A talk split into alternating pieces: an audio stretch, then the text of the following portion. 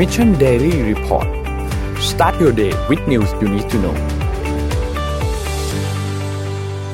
สวัสดีครับยินดีต้อนรับเข้าสู่ Mission Daily Report ประจำวันที่ 31 สิงหาคม 2020 นะครับ วันนี้คุณอยู่กับพวกเรา 3 คนตอน 7 โมงเช้าถึง 8 โมงเช้าเหมือนเคย สวัสดีพี่ปิ๊ก สวัสดีพี่แท็บครับ สวัสดีครับ วันนี้น้องนนท์นิวลุกแล้วครับ วันนี้ตอนนี้หมอห้ามใส่คอนแทคเลนส์อาทิตย์หนึ่งนะครับ เดี๋ยวต้องไปตรวจสายตาทำสายตานะครับ ก็เลยขออนุญาตใส่แว่นนะครับ โอเค วันนี้เราไปกันที่ตัวเลขกันก่อนเลยดีกว่าครับ อัปเดตตัวเลขนะครับจากจอห์นฮอปกินส์นะครับอัปเดตตอนนี้ผู้ติดเชื้อสะสมทั่วโลกเนี่ยเกิน 25 ล้านคนไปแล้วนะครับอยู่ที่ 25 ล้าน 38,901 คนนะครับตัวเลขผู้เสียชีวิตตอนนี้อยู่ที่ 843,238 คน แล้วก็ตัวเลขผู้ที่รักษาหายแล้วนี่อยู่ที่ 16 ล้าน 448,000 กับอีก 9 คนนะครับเราไปดูตัวเลขในไทยกันบ้างครับ ตัวเลขในไทยนะครับเมื่อวานนี้ทางด้านสบครายงาน พบผู้ติดเชื้อเพิ่มเติม 0 คนเป็น zero day นะครับรวมแล้วเนี่ยสะสม 3,411 รายนะครับตัวเลขผู้เสียชีวิตยังคงอยู่ที่ 58 คนเหมือนเดิมนะครับแล้วก็เมื่อวานนี้เนี่ยมีรักษาหายเพิ่มเติมมาอีก 10 คนนะครับเท่ากับว่ามี 100 คนที่กำลังรักษาตัวที่โรงพยาบาลนะครับ แต่ว่าคือในไทยสถานการณ์ค่อนข้างยังโอเค แต่ว่าต้องบอกว่าเพื่อนบ้านเราอย่างที่พม่าเนี่ย สถานการณ์ไม่ค่อยดีเท่าไหร่นะครับ พม่าเนี่ยต้องบอกว่าในช่วง2อสวันที่ผ่านมาเนี่ยตรวจพบผู้ติดเชื้อค่อนข้างเยอะนะครับ แล้วก็เมื่อวานนี้เนี่ยตอนสามทุ่มนะครับอัปเดตเนี่ยพบว่ามีผู้ติดเชื้อเพิ่มเติมมาเนี่ยอีก 26 คนนะครับรวมสะสมตอนนี้แล้วเนี่ยเป็น 775 รายนะครับแล้วก็ทั้งหมดที่เพิ่มเติมขึ้นมาเนี่ยเป็นรายที่ติดเชื้อภายในประเทศด้วยไม่ได้ไม่ได้เดินทางกลับมาในพม่านะครับ ซึ่งทำให้ตอนนี้เนี่ย รวมแล้วเนี่ยเมื่อวานนี้เนี่ยพม่าติดเชื้อเพิ่มเติมเนี่ย 42 รายเลยนะครับถือว่าค่อนข้างน่าเป็นห่วงนะครับสำหรับที่พม่านะครับ เดี๋ยววันนี้เราน่าจะอัปเดตหลาย ๆ ข่าวที่เราพลาดกันไปเมื่อวันศุกร์ด้วย แล้วก็เมื่อวันเสาร์อาทิตย์ด้วยเพราะว่าวันศุกร์หลังจากที่เราไลฟ์ข่าวเสร็จปุ๊บมีข่าวเพิ่มมาอีกเพียบเลยเหมือนกันนะครับ เดี๋ยวเราค่อย ๆ อัปเดตกัน วันนี้ก็เช่นเคยครับวันจันทร์ข่าวก็จะค่อนข้างเยอะพาไปดูสแตทก่อนแล้วกันนะครับ ด้วยความรวดเร็วนะครับครับเอ่อภาพที่หนึ่งนะฮะ อันนี้ให้ดูคือตอนนี้ที่อเมริกานอกจากว่าผู้ติดเชื้อจะเยอะแล้วเนี่ยเออมันมีการพิสูจน์เรื่องหนึ่งขึ้นมาหลังจากที่เปิดเรียนเพียงไม่กี่สัปดาห์เท่านั้นว่าเอ่อ social distancing ในสถานที่ลักษณะเหมือนมหาวิทยาลัยเนี่ยไม่เวิร์กนะฮะเราไปดูนะครับว่าเนี่ยนี่คือตัวเลขของมหาวิทยาลัยที่มีตัวเลขผู้ติดเชื้อสูงๆนะครับ University of Alabama ที่ Birmingham มีมี University of Alabama มีหลายที่นะฮะ Birmingham เนี่ยเกือบพันคนนะครับ เอ่อ UNC Chapel Hill อันนี้เป็นมหาวิทยาลัยดังนะฮะ Top 20 นะครับ 835 คนนะฮะ University of Central Florida 722 คน ผมพบไปเร็วนะครับ North Carolina State นะครับ 509 คน University of Georgia นะฮะ 504 คน Texas A&M นี่ก็มหาวิทยาลัยดังเหมือนกันนะครับครับ500 คนนะฮะ จะเห็นว่านี่คือเปิดไปแป๊บเดียวเองนะฮะ ต้องปิดหมดเลยพวกนี้นะครับ ภาพถัดไปนะฮะ ล่าสุดครับ นี่คือโพลล่าสุดแบบล่าสุดเลยเนี่ยนะฮะที่เรามีอยู่ตอนนี้เนี่ยก็คือเอ่อแบ่งให้ดูตามลักษณะเอ่อภูมิประชากรก็คือว่าผู้ชายผู้หญิงคนขาวนะครับ อะไรอย่างเงี้ยคนผิวสีนะฮะดูผู้ชายก่อนนะฮะผู้ชายเนี่ยส่วนใหญ่เลือกทรัมป์ว่ะถ้าดูถ้าฝั่งผู้ชายอ่าเออนะฮะน่าสนใจไหมแต่ว่าผู้หญิงแต่แต่ว่าห่างไม่เยอะห่างหกห่างหกเปอร์เซ็นต์แต่ผู้หญิงเนี่ย ที่เลือกไบเดนเนี่ยนำไปเกือบยี่สิบพอยต์โอ้โหเกือบชัดเกือบมากยี่สิบเปอร์เซ็นต์นะฮะอันนี้ก็จะเห็นชัดว่าเนี่ยพอดูอย่างนี้ปุ๊บเนี่ยเราจะเริ่มเห็นว่าเฮ้ยทำไมเขาถึงต้องไปหาฐานเสียงที่ไหนยังไงนะครับ ถ้าเป็นคนขาวเนี่ยก็ยังเลือกทรัมป์เยอะกว่าอยู่นะฮะพอสมควรด้วยนะครับหกเปอร์เซ็นต์นะครับแต่ถ้าเป็นคนผิวสีก็คือไม่ใช่คนขาวเนี่ยนะจริงๆไม่อยากเรียกว่าคนผิวสีเลยคือคนที่ไม่ใช่คนขาวเนี่ยนะอ่า ต่างกันโอ้โหหกสิบแปดลบยี่สิบหกนี่เท่าไหร่เนี่ยเกือบสี่สิบเปอร์เซ็นต์สี่สิบกว่าเปอร์เซ็นต์สี่สองเปอร์เซ็นต์นะฮะถ้าเกิดว่าเป็นคนที่อายุต่ำกว่าสี่สิบห้าจะเลือกไบเดนนะฮะสูงกว่าอย่างมีนัยสำคัญนะ ก็ประมาณยี่สิบเท่าไหร่สิบแปดเปอร์เซ็นต์ครับนะครับ แต่ว่าถ้าเกิดว่าอายุเกิน 45 ขึ้นไปเนี่ยก็ยังเลือกไบเดนอยู่นะ ตอนนี้นะครับ ตอนนี้นะฮะเพราะฉะนั้นโพลตอนนี้ก็มีลักษณะนิดหนึ่งที่จะคุยเรื่องเลือกตั้งสหรัฐ ค่อนข้างหลากหลายแง่มุมสักนิดหนึ่งนะครับภาพถัดไปนะฮะเออไม่มีอะไรจะเอามาให้ดูน่าสนใจสถิติ stat อันนี้น่าสนใจว่าประเทศไหนซื้อแอร์เยอะสุดตอนนี้แอร์เครื่องเป่าอากาศเนี่ยเหรอแอร์ใช่เครื่องปรับอากาศอ่าๆนะฮะสองประเทศที่ drive demand ของแอร์เนี่ยนะฮะก็คืออินเดียกับจีนครับเขาบอกว่าสิ่งแรกๆที่พอคนขยับขึ้นมาอยู่ในเลเวลที่เรียกว่าเป็นชนชั้นกลางเนี่ยจะซื้อเนี่ยคคือแอร์อืมนะฮะ ซึ่งเอ่อมันก็มีสิ่งที่เขา concern ด้วยเหมือนกันเพราะว่าอย่างที่เราทราบวันนี้ว่า พวกนี้เนี่ยนอกนอกจากจะใช้ทรัพยากรเรื่องไฟเยอะแล้วเนี่ย มันยังอาจจะส่งผลให้โลกร้อนเร็วขึ้นด้วยนะฮะอะภาพถัดไปครับนายกรัฐมนตรีชินโซอาเบะเพิ่งลาออกไปนะเป็นข่าวใหญ่ทั่วโลกนะครับ ก็เป็นนายกรัฐมนตรีที่อยู่ใน เรียกว่าอยู่ในเอ่อตำแหน่งเนี่ยนานนานที่ที่สุสุดดเป็นประวัติศาสตร์นะครับแล้วก็ไล่ลงมาตามชื่อที่เห็นนั้นนะนะครับเอ่ออันนี้เป็นการลาออกจากปัญหาสุขภาพจริงอ่าใช่ครับๆนะฮะปกติเราจะได้ยินคำนี้บ่อย แต่ส่วนใหญ่คือถูกบีบออกแต่อันนี้ครับอันนี้อันนี้ดูแล้วไม่นะฮะอันนี้ดูแล้วเป็นปัญหาสุขภาพจริง ๆ นะครับภาพถัดไปนะครับ อันนี้ให้ดู influencer marketing เดี๋ยวนี้เดี๋ยวนี้ถ้ามีเวลาจะเล่าเรื่องนี้ให้ฟังว่า ตลาดเนี่ยมันโตขึ้นเร็วมากในช่วงระยะเวลาสัก4ี่หปีที่ผ่านมา แล้วก็แพลตฟอร์มใหม่ๆอย่างเช่น TikTok อะไรเองเนี่ยก็มาทำให้ตลาด influencer marketing โตเร็วขึ้นเช่นกันนะครับเอ่อภาพถัดไปเนี่ยคือผมชอบ Statista มากเลย มีแม้แต่กระทั่งว่าพูดถึงเรื่องแบทแมนนะฮะครับคือแบทแมนกำลังจะมีหนังใหม่อ่าชื่อว่าใช่ The Robert Batman Pattinson นะฮะซึ่งน่าสนใจว่าจะมาเอ่อคือคือคนเขาบอกว่าเอ๊ะ แล้วถ้าเกิดรายได้มันสู้ไตรภาคของคริสโตเฟอร์โนแลนไม่ได้นี่จะยังไง แต่เขาก็ต้องทำไปเรื่อยเพราะแบทแมนมันเป็นการ์ตูนคลาสสิกเป็นเรื่องที่ไม่เกี่ยวกันด้วยนะ หมายถึงว่าเขาบอกไม่เกี่ยวอ่าไอ้โจ๊กเกอร์เป็นเรื่องตัวนี้กับตัวนั้นก็คนละตัวกันอะไรแบบเนี้ยภาพนี้ให้ดูว่าคนรู้จักแบทแมนครั้งแรกเนี่ยรู้จักจากไหนนะฮะส่วนใหญ่จะรู้จักจากไม่ดูทีวี ก็รู้จักจากการ์ตูนนะฮะอ่าอืม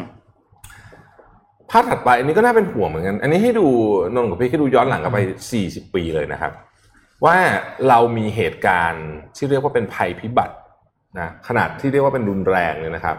กี่ครั้งต่อปี จะเห็นว่าเพิ่มทุกปี เพิ่มแล้วมีแนวโน้มจะเพิ่มขึ้นไปเรื่อย ๆ ด้วยนะฮะ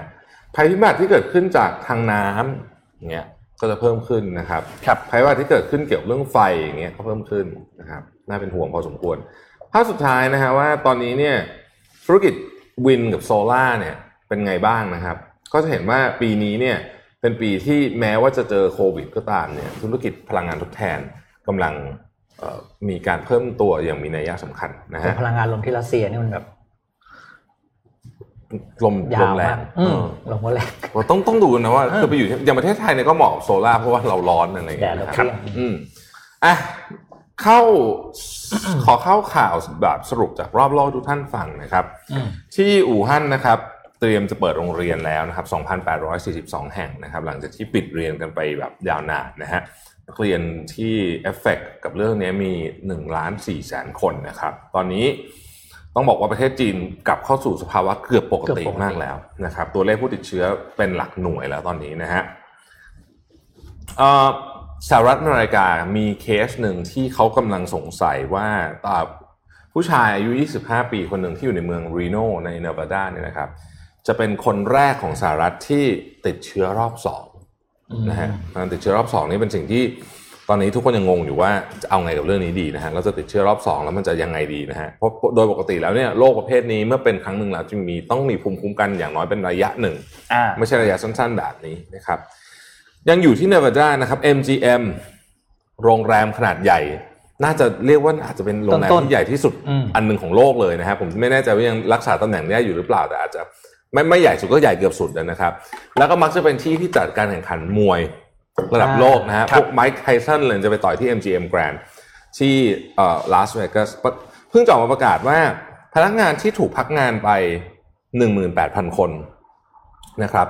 จะถูกเลิกออฟนะฮะอืมทั้งหมดเลยทั้ง 18,000 คนเป็นคิดเป็นเอ่อ25%ของแรงงานทั้งหมดใน MGM นะครับ ซึ่งก็ถือว่าเยอะมากทีเดียวนะฮะเอิ่ม โค้กนะฮะโคคาโคล่าที่สหรัฐอเมริกาเนี่ยตอนนี้ก็บอกว่าจะต้องมีการเออขอให้พนักงานสมัครใจลาออก 4,000 คนเป็น target ของเขาในสหรัฐอเมริกาในแคนาดาแล้วก็เปอร์โตริโกแล้วโคคาโคล่าก็ยังออกมาบอกว่าจะมีแผนการแบบนี้ในประเทศอื่น ๆด้วยนะครับแองเกลาแมร์เคิลนะครับบอกว่าให้ระวังการกลับมาระบาดอีกครั้งหนึ่ง ของโควิด -19 แล้วเขาคิดว่ารอบนี้จะหนักกว่ารอบแรกนะครับในฤดูหนาวที่ใกล้ ๆ จะมาถึงแล้วเนี่ยนะครับ ซึ่งเธอก็บอกว่าเรื่องนี้น่าเป็นห่วงจริง ๆ เพราะว่า เรายังไม่มีเครื่องไม้เครื่องมือที่จะเอาไว้ต่อกรกับโรคนี้ได้นะฮะอินโดนีเซียเมื่อวานนี้ตัวเลข 3,003 คนนะฮะถือเป็นตัวเลขเกินหลัก 3,000 วันที่ 2 ติดต่อกันแล้ว ปัจจุบันนี้มีผู้ติดเชื้อรวมกัน 165,800 คน นะครับฟิลิปปินส์น่าเป็นห่วงที่สุดเลยนะครับเมื่อวานนี้ฟิลิปปินส์มีตัวเลขผู้ติดเชื้อ 3,999 คนนะครับเอ่อตัวเลขรวมตอนนี้อยู่ที่ 210,000 คนแล้วนะครับโตเกียวลดลงเล็กน้อยนะครับ 226 คนนะครับ แต่ก็ยังคงค่อนข้างจะ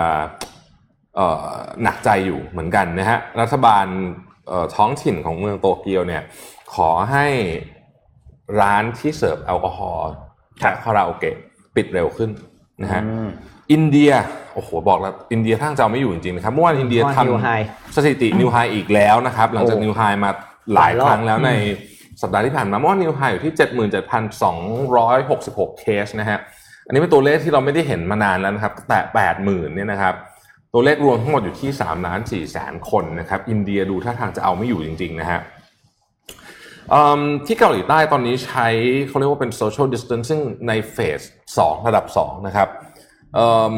รัฐบาลเกาหลีใต้บอกว่าไม่แน่เหมือนกันอาจจะต้องขยับไปถึงระดับสูงสุดคือระดับที่ 3 ระดับที่3เนี่ยคือเกือบเกือบๆจะเป็น full lockdown ห้ามออกจากบ้านเลยครับนะฮะเอ่อจำได้ไหมว่าที่ผมเล่าให้ฟังอาทิตย์ที่แล้วว่า มันมี guideline ของ CDC มาบอกว่าจริงๆเราไม่ต้องตรวจเยอะมากก็ได้ คนโควิดเนี่ยที่ไปเจอโควิด อาจจะไม่ติดก็ได้ แล้วก็มีคนบอกว่าเฮ้ยนี่มันเป็นแผนทางการเมืองนะครับ ปรากฏว่าพอ guideline นั้นออกไปเนี่ยหลายรัฐก็บอกว่าเขาจะไม่ลดการตรวจลงนะครับ รัฐที่พูดผู้ว่าการรัฐออกมาบอกแล้วว่าจะไม่ลดการตรวจลงก็คืออาริโซนาแคลิฟอร์เนียคอนเนคติคัตฟลอริดาอิลลินอยเท็กซัสนิวเจอร์ซีย์แล้วก็นิวยอร์กนะครับซึ่งถือว่าเป็นรัฐที่มีตัวเลขผู้ติดเชื้อสูงทั้งสิ้นนะครับ United Airlines จะเลิกจ้างนักบินอีก 2,850 คน สายการบินเดียวนะครับครับ ถ้ารัฐบาลสหรัฐไม่ออกมาต่ออายุแผนการที่เขาเรียกว่าเป็นเอ่อแผนการจ่ายเงินเดือนให้กับพนักงานอ่าแทนนะครับ ซึ่งก็เป็นเรื่องที่น่าสนใจมากเพราะว่า ถ้าถ้าสมมติว่ารวมกันทั้งอุตสาหกรรมเนี่ยสามสายการบินอย่างสหรัฐเนี่ยมีนักบินอยู่เป็นหลักหมื่นคนนะฮะอืมว่าจะเป็นยังไงต่อไปก็ต้องมาดูนะครับโทนี่เฟอร์นานเดส CEO ของ Air Asia นะครับบอกว่าคิดว่าคงจะต้องมีการ ลดคนอีกนะฮะตอนนี้เนี่ย Air Asia เนี่ยลดพนักงานไปแล้ว 30%นะของทั้งหมดนะฮะของ Air Asia Group นะฮะสุดท้ายครับเอ่อห้องการแข่งขันวิ่งมาราธอนที่ฮ่องกงปกติคือ Standard Charter เขาจัดวิ่งแข่งมาราธอนที่ฮ่องกงเนี่ยก็เป็นหนึ่งในมาราธอนที่มีคนไปร่วมเยอะที่สุดนะครับ เป็นไฮโปรไฟล์ในเอเชียอันหนึ่งเลยเนี่ยนะครับ ก็ตัดสินใจแล้วว่าจะต้องถูกเลื่อนไปก่อนนะครับอืมปีนี้นะฮะ อ๋ออันนี้คือข่าวเยอะทั่วๆไปจริงๆเยอะมากวันนี้ข่าวเยอะมากอะเดี๋ยวดูเมื่อกี้พูดถึงเรื่องตั้งสาระนิดนึงใช่ไหมเลี้ยวไปนิดเดียว มันมีคนหนึ่งครับที่ออกตัวแรงมากว่าเขาจะไม่เอาทรัมป์อืมอืมแล้วเป็นคนเป็นอินฟลูเอนเซอร์ที่ค่อนข้างจะมีคนติดตามเยอะแล้วฟังเขาเยอะมาก ต้องบอกต้องย้อนกลับมาอย่างนี้ ขอภาพขึ้นมาเลยก็ได้ครับดาดับอ่าเมื่อสี่ปีก่อนเนี่ยเขาเป็นคนขึ้นคือไมเคิลมัวร์ครับ ผู้กำกับสารคดีที่แสบจับแจกอ่าๆอ่าสี่ปีก่อนเขาเป็นคนหนึ่งในไม่กี่คนที่พูดว่าทรัมป์จะชนะนะอืมแล้วก็ชนะจริงๆ แล้วไปนี้ไม่แล้วครับไมเคิลมัวตอนที่ออกมาแบบเขาเรียกว่ารณรงค์อย่างเรียกว่าหนักเลยเขาเรียกว่าสรุปรายวันเลยนะว่า ตอนนี้เนี่ยสัญญาณมันเริ่มน่ากลัวอีกแล้ว อือืมมคือไอ้รัฐที่ไบเดนคิดว่าจะชนะแน่ๆแล้วไม่ค่อยไปหาเสียงเนี่ยก็บอกเลยเนี่ยสัญญาณอันตรายแล้วเขาก็ดึงรูปไปทำโพลเลยเขาว่าเองนะมีเขามีโพลตัวเองนะแต่อันนี่ของ CNN ก็บอกเนี่ยรอบนี้เขาเห็นสัญญาณแล้วว่าทรัมป์จะกลับมาอีก อืมอืมเพราะแต่คนที่พูดไม่ค่อยพลาดนะเพราะเขาเป็นคนที่ลึกๆอะเขาเป็นคนนี้มากแล้วตอนนี้ออกตัวแรงมาก อย่างอันนี้เขาบอกเลยว่าถ้าถ้าถ้าถ้าไม่อยากจะชนะ ให้ทรัมป์ชนะเนี่ยให้กรุณาแบบว่าทำอะไรสักอย่างหนึ่งทุกคนบอกและนี่คือต้องแบบจับตามองนะเพราะไมเคิลมัวร์เป็นหนึ่งนะต้องบอกว่า ไม่กี่คนจริง ๆ ที่บอกว่าฮิลลารีจะแพ้รอบก่อนแล้วก็แพ้อืมจริงๆด้วยนะครับ หลายคนก็คิดว่าฮิลลารีนอนมาอ่าอันไหนๆอยู่ที่เลือกตั้งสหรัฐผมพาไปดูเลือกตั้งเอ่อ มีข่าวออกมาเมื่อวานนี้ ซึ่งก็น่าสนใจมากให้ดูรูปนี้ก่อน ให้ทุกท่านเห็นภาพนี้ก่อนนะ T13 อะนี่คือรัฐทั้งหมดของสหรัฐนะฮะอธิบายภาพ T13 แบบนี้ว่า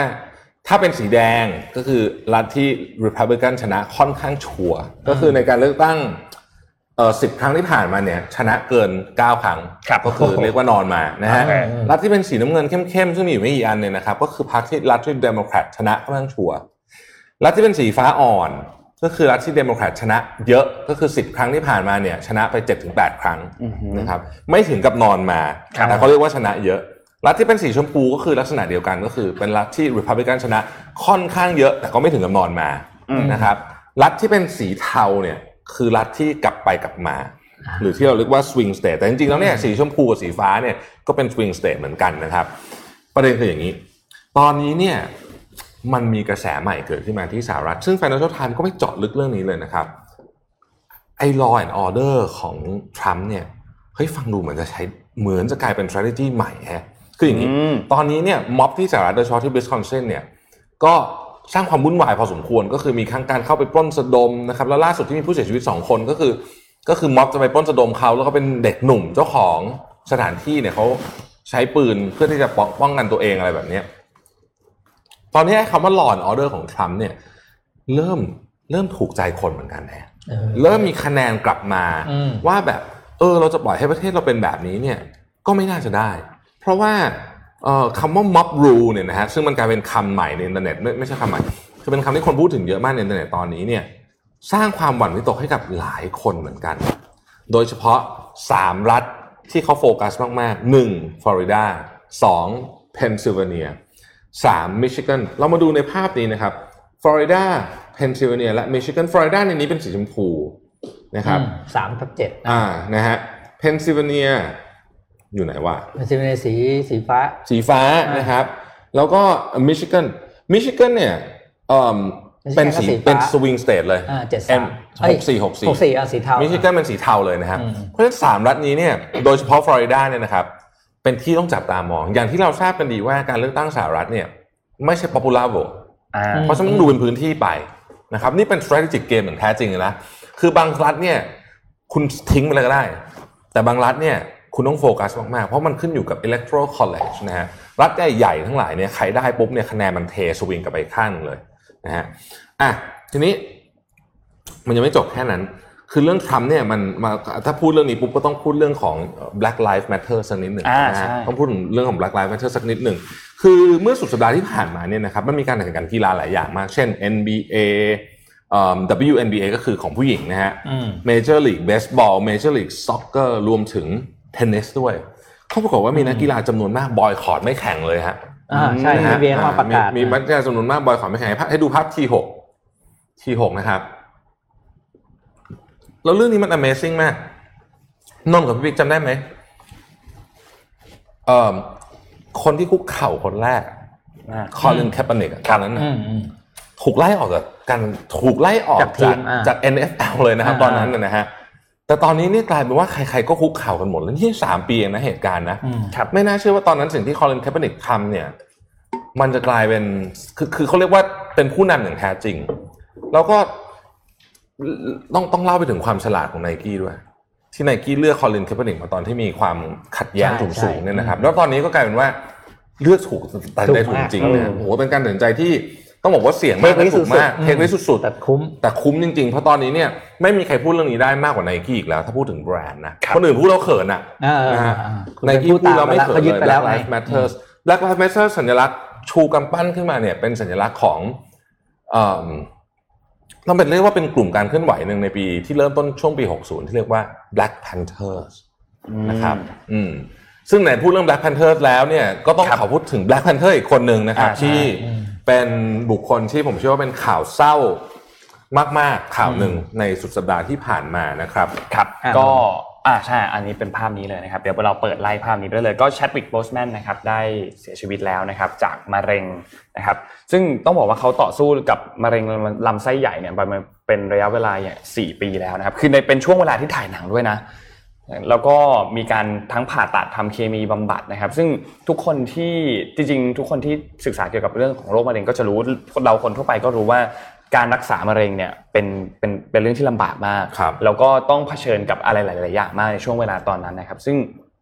ตอนนั้นเนี่ยต้องบอกว่าคุณโบสแมนเนี่ยเขาเป็นกำลังใจให้กับเป็นเป็นเหมือนแรงบันดาลใจให้กับใครหลาย ๆ คนด้วยนะ เพราะว่าอืมเขาตัวเขาเองเนี่ยต้องบอกว่าเป็นฮีโร่ของเด็ก ๆ เลยดีกว่า เมื่อวานนี้เนี่ยนนท์เห็นภาพหลายอันเหมือนกันพอดีไม่ได้ไม่ได้เขาไปส่งเยี่ยมคนที่เป็นมะเร็งใช่ครับเยอะมาก แล้วก็เด็ก ๆ เองก็มีเอาตุ๊กตาที่มีเอา Black Panther วางตรงกลาง แล้วก็มีฮีโร่ต่างๆ ยืนล้อมรอบเหมือนกัน คือมันเป็นภาพที่ที่ต้องบอกว่าเป็นการสูญเสียครั้งหนึ่งที่ยิ่งใหญ่มากๆของวงการฮอลลีวูดนะครับ ตัวทวิตทวิตอันหนึ่งที่เป็น Official Account ของเขาเนี่ยทวิตอันนี้เป็นทวิตที่มีคนกดไลค์เยอะที่สุดนะแซงอันของอันก่อนหน้านี้เนี่ยสถิติก่อนหน้านี้เป็นของโอบามานะครับอันนี้เนี่ยหกจุดหกล้านไลค์แล้วนะครับล่าสุดตอนนี้เนี่ยเจ็ดจุดสองล้านไลค์แล้วนะเอาตอนนี้เจ็ดจุดสองแล้วครับเจ็ดจุดสองล้านไลค์แล้วทำสถิตินะครับครับ อันนี้เป็นอันดับหนึ่งแล้วนะครับ ซึ่งก็ต้องบอกว่าเราเราก็ขอแสดงความเสียใจกับครอบครัวของคุณแชดวิกโบสแมนด้วยนะครับ แล้วก็รวมถึงทุกๆ คนที่เป็นแฟนคลับของเขาด้วย เขาเป็นคนที่เขาเป็นคนน่ารักจริงๆอะเขาเป็นคนที่น่ารักมากดูสัมภาษณ์หลายๆครั้งจะเห็นว่าเขาเป็นคนที่น่ารักมากจริงๆนะครับแล้วในกรณีนี้เนี่ยอยากจะฝากมันมีอยู่ประเด็นหนึ่งที่ถูกพูดถึงเยอะมากในโซเชียลมีเดียในช่วงสุดสัปดาห์ที่ผ่านมา ก็คือมันมีอยู่ช่วงหนึ่งที่เขาต้องรักษามะเร็งอะนะครับอ่าแล้วช่วก็งโคเขาวิดผอมลงอย่างมากเลยครับนะฮะ แล้วก็มีคนไปเขียนเหมือนกับว่าเขาไปติดยาเล่นยาอะไรแบบนี้ แล้วก็ทำเป็นโจ๊กใหญ่โตเลยนะอืมมีคำพูดคำอะไรแบบที่แบบรุนแรงอะนะครับเขาก็ไม่ได้ออกมาปฏิเสธอะไรนะฮะแต่พอเป็นเหตุการณ์นี้ปุ๊บเนี่ยทำให้เห็นเลยว่าโอ้โหโซเชียลบูลลี่เนี่ยอันตรายมากนะอ่าใช่อันตรายมากนะครับ อันนี้ก็เอ่อเป็นหนึ่งในบุคคลที่เอ่อต้องบอกว่าก็เป็นสัญลักษณ์การต่อสู้อะไรหลายๆอย่างนะครับ เมื่อวานนี้เนี่ย เข้าใจว่าเป็น ABC นะครับออกมาฉาย Black Panther เพื่อเป็นการให้สเกียรติดุดีอืมนะครับ ให้กับ Chadwick Boseman ก็ขอแสดงความเสียใจด้วยอายุยังหนุ่มมากเลยนะครับ ใช่อายุหนุ่มมากเลย43 เท่านั้นเองนะครับนะฮะแล้วก็ตอนถ่าย Avenger Endgame เขาเขาก็เป็นมะเร็งอยู่นะฮะแต่เขาอ่าใช่สู้ถ่ายจนจบนะฮะก็ถือว่าเป็นสปิริตนักของสู้นักแสดงจริงนะฮะ โอ้วันนี้มีข่าวเต็มเยอะไปหมแยะดมากมายนะครับหนักๆเอาเอายะมกข่าวลูกพี่สักหน่อยไหมเพราะอ่าเดี๋ยวเจ็ดโมงครึ่งลูกพี่ซะหน่อยลูกพี่ซะหน่อยอืมคืออย่างนี้ลูกพี่วีลูกพี่เนี่ยเป็นข่าวเมื่อวันศุกร์นะครับ คือมีการเปิดตัว เรียกว่าเป็นบริษัทนิวลาลิงอะเราได้ยินบริษัทนี้มาสักพักแล้ว แต่ว่าอันเนี้ยเป็นครั้งแรกที่มีการออกมาสาธิตให้ดูว่ามันทำงานยังไงนะครับ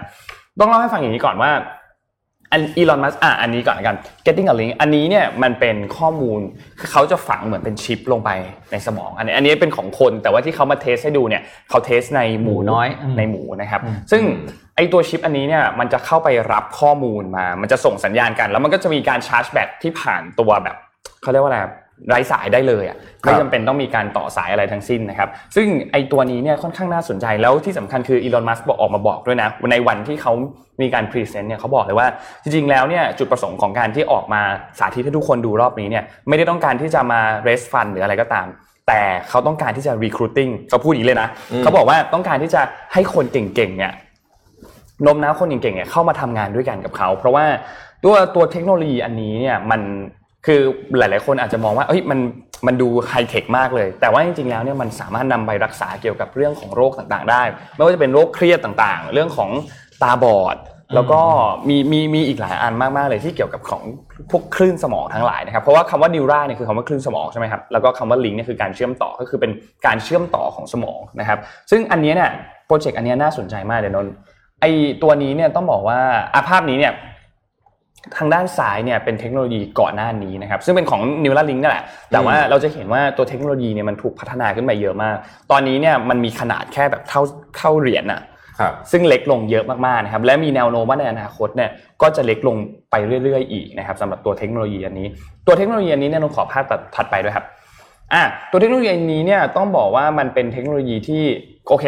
ตัวแบตเตอรี่เนี่ยมันใช้ได้ทั้งวันอยู่แล้วนะครับ แล้วก็ตัวเวลาชาร์จเนี่ยก็คือชาร์จข้ามคืนไปเลย แต่ว่าต้องอยู่ในพื้นที่ที่มันใกล้ๆกับตัวชาร์จิ่งของเขานะครับ แล้วมันก็จะชาร์จติดกันได้คือประมาณ 5 เมตร 10 เมตรเนี่ยก็จะชาร์จไปแล้วนะครับ ซึ่งไอตัวเทคโนโลยีอันนี้เนี่ยต้องบอกว่าเป็นครั้งแรกนะที่เขาออกมาสาธิต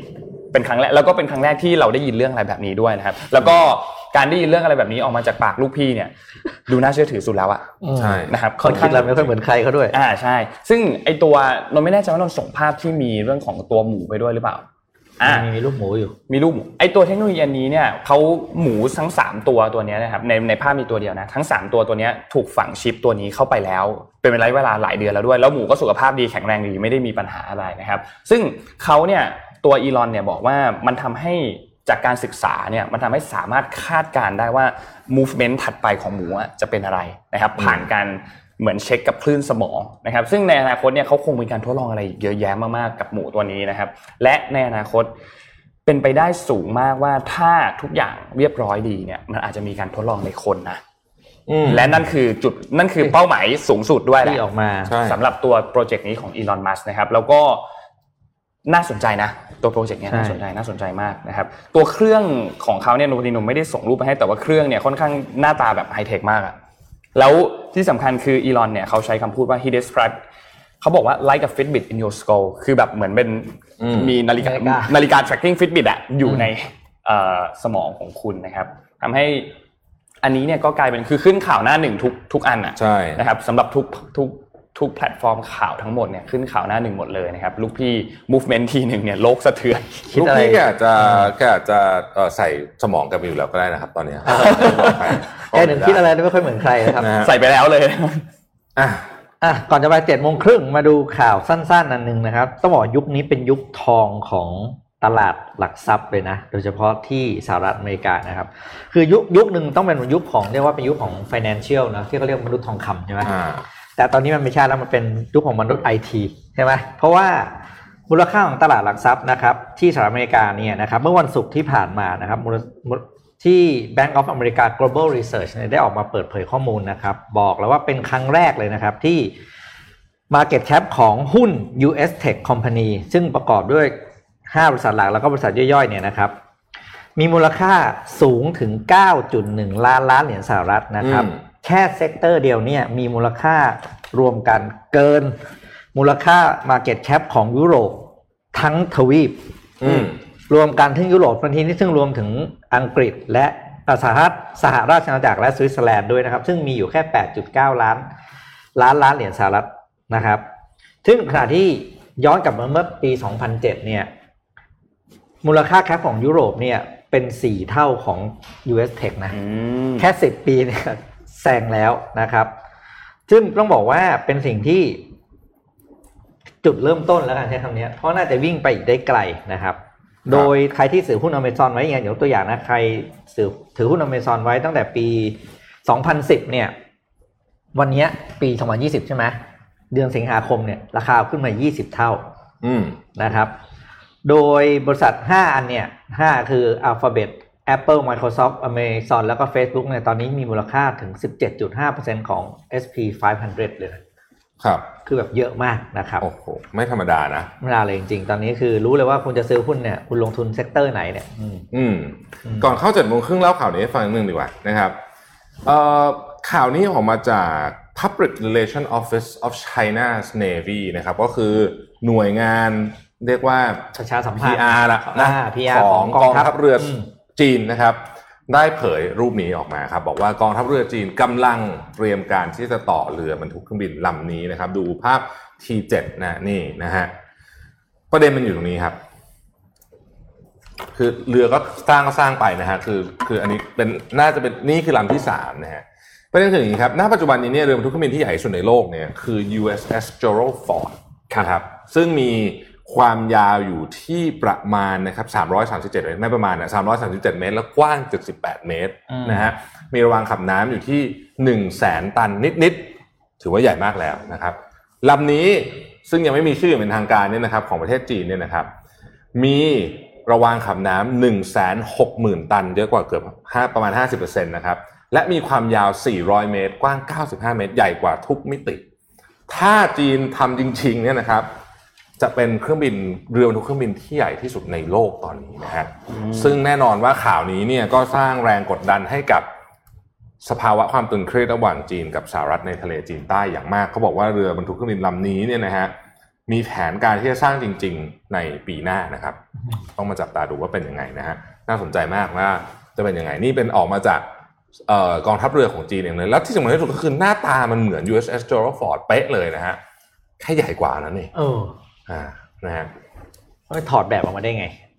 ก็ก็อาจจะถอดได้แค่ข้างนอกแหละแต่ว่าอืมข้างในก็คงจะเทคต้โนองโลยีดูของใครของมันอะของใครเจ็ดโมงครึ่งของมันมาอะวันนี้7ห้ามโมงครึ่งพลาดนะครับนะครับเออเจ็ดโมงครึ่งวันนี้จะชวนคุยเรื่องลูกพี่นะฮะอืมอ่าคืออีลอนมัสผมต้องเล่าอย่างนี้ก่อนนะครับ ทุกท่านนะครับอีลอนมัสเนี่ยไม่ได้เป็นแค่มหาเศรษฐีปัจจุบันนี้เป็นมหาเศรษฐีลำดับที่สี่ของที่สี่ของโลกนะครับอืมนะเร็วมากนะฮะขึ้นมาจาก 25 ปีที่แล้วเนี่ยขึ้นมาที่4นะครับ แต่เขาไม่ใช่แค่มหาเศรษฐีเขาเขาอันนี้พูดตรงๆเขาไม่เหมือนกับมาร์คซักเคอร์เบิร์กไม่เหมือนกับเจฟเบซอสแล้วก็ไม่เหมือนกับอีกหลาย ๆ คน เรารู้สึกว่าคนเหล่านั้นน่ะเก่งแล้วเป็นมหาเศรษฐี แต่กับอีลอนมัสเนี่ยเรามีความรู้สึกว่าคนนี้มีความเหนือมนุษย์นิดๆนึกออกไหมฮะคืออย่างเจฟเบซอสอย่างเงี้ยเรายังเข้าใจได้ว่าเขาสร้างมันอ่าธุรกิจของเขามาจากอะไรใช่ไหมแต่ว่าลูกพี่เนี่ยมีความเหนือมนุษย์นิดๆแล้วเขาเป็นคนที่เวลาพูดว่าจะทำอะไรบ้าๆบอๆเช่น กรณีฝังชิปในสมองอะไรอย่างเงี้ยเรารู้สึกว่าเฮ้ยเป็นไปได้ว่ะเออนะฮะทำด้วยความสำเร็จทำได้อะถ้าคนนี้พูด ถ้าคนนี้พูดนะครับเอออีลอนมัสเคยพูดไปครั้งหนึ่งว่า สิ่งที่เขาเป็นความใฝ่ฝันของเขา คือเขาอยากจะไปตายที่ดาวอังคารนะนั่นหมายความว่า ในช่วงเวลาที่เหลืออยู่ของชีวิตอีลอนมัสเนี่ยเขาจะส่งมนุษย์ไปดาวอังคารแล้วจะเอาตัวเองไปด้วย แล้วจะไปสร้างเมืองที่ดาวอังคารให้ได้เนี่ยนะฮะซึ่งฟังดูแบบเป็นหนัง science fiction มากๆ มันก็มีคนตั้งคำถามเยอะเหมือนกันว่า อีลอน มัสปัจจุบันนี้เนี่ยมี 5 บริษัทใหญ่ที่ดูแลอยู่นะครับ อันที่หนึ่งก็คือเทสลาซึ่งปัจจุบันเป็นบริษัทรถยนต์ที่มูลค่าสูงที่สุดในโลก อันดับที่ 2 ก็คือ Solar City นะครับทำเรื่องของพลังงานทดแทน เป็นบริษัทลูกของเทสลาอีกทีหนึ่งนะครับ แต่ Solar City ที่คือหลายคนอาจจะแบบเฮ้ยใหญ่หรือเปล่าบริษัทนี้มีพนักงานหมื่นห้าพันคนนะเออใหญ่ปะไม่รู้ละใหญ่มากนะฮะ SpaceX นะครับทำเรื่องของจรวดส่งยานอวกาศ แล้วก็จะเป็นนี่แหละหัวหอกในการนำมนุษย์ไปดาวอังคารนะครับ เอ่อ Boring Company อ่าที่เป็นอุโมงค์ขุดอุโมงค์ไม่ใช่ขุดอุโมงค์ระบายน้ำนะคุณนะ คือเขาจะทำการขนส่งเรียกว่าเป็นเอ่อ pub- mass public transportation อืมที่รวดเร็วกว่าเครื่องบินนะฮะแล้วก็สุดท้ายก็คือ Neuralink ที่เราเพิ่งคุยกันไปเมื่อกี้ มีคนถามว่า เอ๊ะ นอนบ้างไหมเอาลองคุณลองคิดดูสิเราลองนึกภาพตามนะครับอืมแล้วลูกพี่เนี่ยไม่ใช่มหาเศรษฐีที่สั่งการคนทำนะฮะอ่ามันมีภาพออกมาที่เราเคยเห็นว่า ตอนที่ไอโรงงานเทสลาไม่เสร็จอะลูกพี่ไปนอนอยู่ที่นอนบนพื้นอะนอนที่โรงงานอะเอาเอา sleeping bag ไปนอนอะอะไรอย่างเงี้ยนะคือเป็นคือเป็นอย่างนั้นอะเอา feel นั้นนะครับสุดทางจริงสุดทางจริงๆนะเขาบอกว่าอีลอนมัสก์ทำงานสัปดาห์ละร้อยชั่วโมงนะฮะเคยทุกท่านเห็นภาพเวลามนุษย์ทำงานมนุษย์ปกติทำงานเนี่ยทำงานสัปดาห์สี่สิบชั่วโมงครับอีลอนมัสก์ทำงานสัปดาห์ละหนึ่งร้อยชั่วโมงนะฮะแต่มีลูกหกคนนะอืมเออนะ คือเขาก็เลยสงสัยว่า เอ๊ะทำไง จริงๆไม่ได้มีอะไรเอิ่ม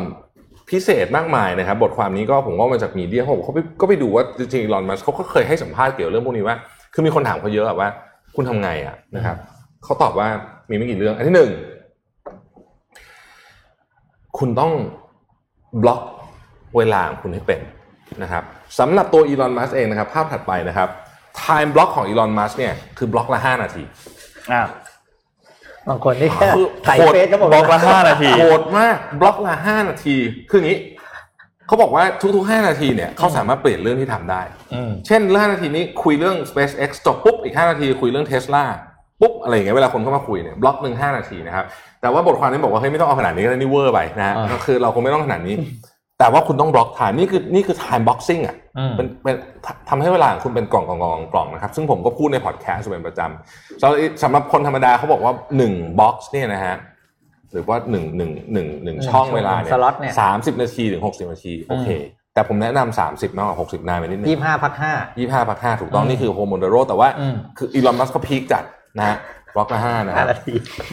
มันมีมันมีคำพูดคำหนึ่งภาพถัดไปนะฮะที่บอกว่า